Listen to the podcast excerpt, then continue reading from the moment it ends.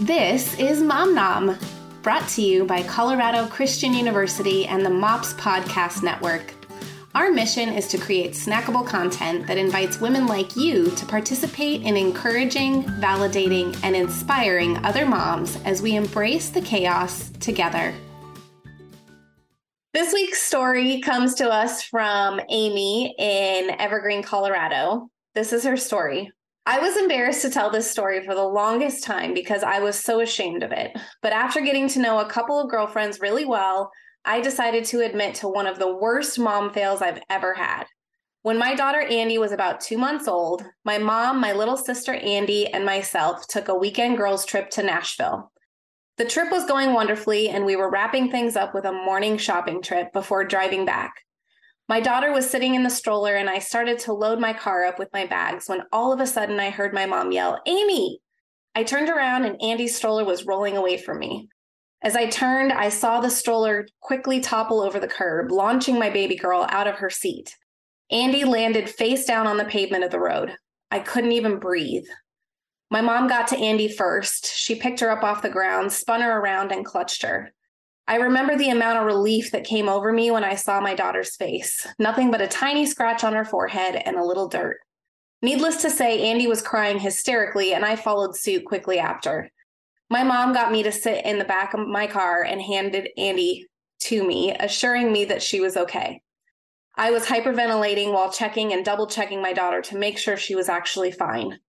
Once I got Andy calm and my mom finally got me calmed down, I started to recognize my mistakes. I did not realize that the street we had parked on was at a slight slant, and I didn't lock the wheels on the stroller.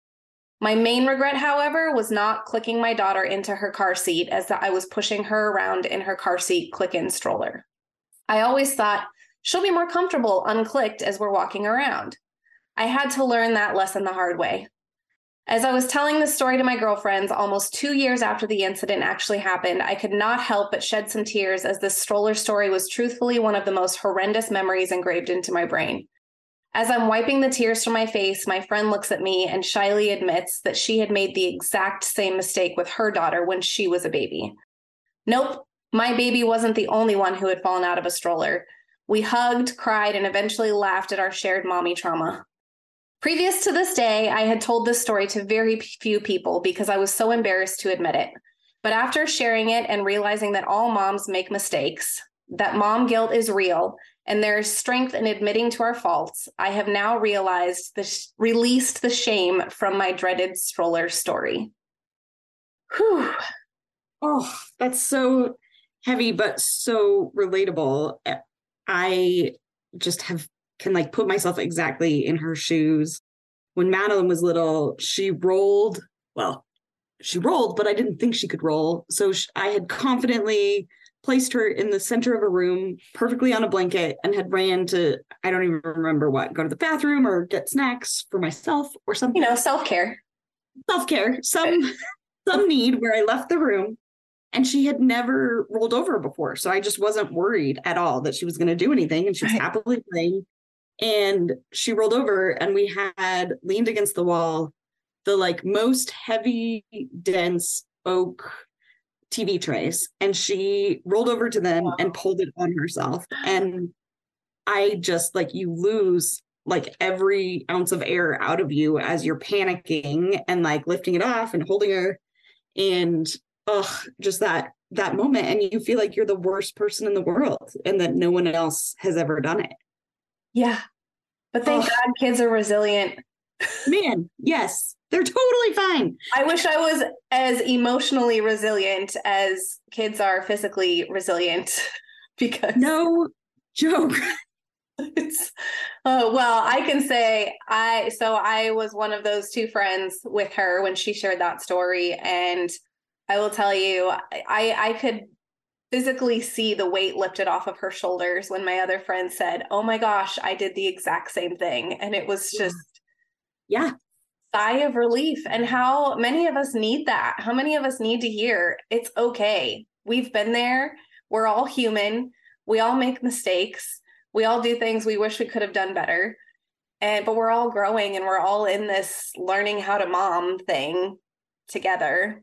And there is no instruction manual No, and I think it's so crazy how much we all get in our own heads about this. Uh, like, I don't know if this is a strictly woman trait or a strictly mom trait, but just our natural inclination is to like just go into our head and say like i can't let anybody know about this and no one else has ever navigated this and no one else has thought this and i'm just totally alone in it and it feels like the only way to break that cycle is to like audibly tell that story and to talk about what you've done. And then exactly what happens as what happened here like she's so not alone so so not alone in this. Well and i think it's important to have a safe space to do that too you know? Like i i just think of i've i've been in in in groups with other women where it's just it, it doesn't feel I think I think the biggest fear is judgment, right? Like you fear sharing a story and have everybody look at you like, um, how did you not know better? Why, wait, what? You didn't you didn't buckle your kid into the stroller? How dare you? like yes. I think we're all afraid that, that that's the response that we're gonna get, but then we're pleasantly surprised to find out not only is that not the response, but you get a response of, oh my gosh, me too. And yes. that's that's what this podcast is about, really. Exactly. And I think you hit on something there too that isn't even easy to make sure that you have carved out for yourself. But what are your safe spaces?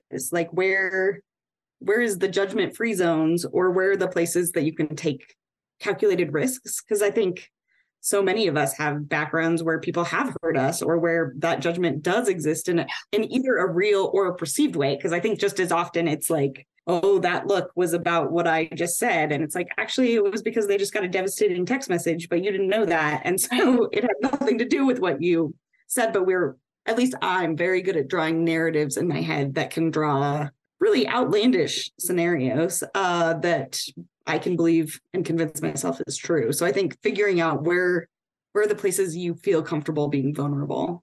Yeah, and I think changing the narrative, the the negative self talk, yeah. is a good practice to have too because if you're already saying these things to yourself and then somebody says it to you it just yeah. in a negative way it, it validates you negatively. Um yes. so if you don't get that positive validation then what does that look like?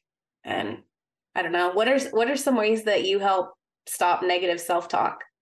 Man uh i think that i've i'm very logic brained and so i had to find some logic ways around this, I think. And uh, one, I'm not horribly successful at this. So, or well, I guess positively successful about this.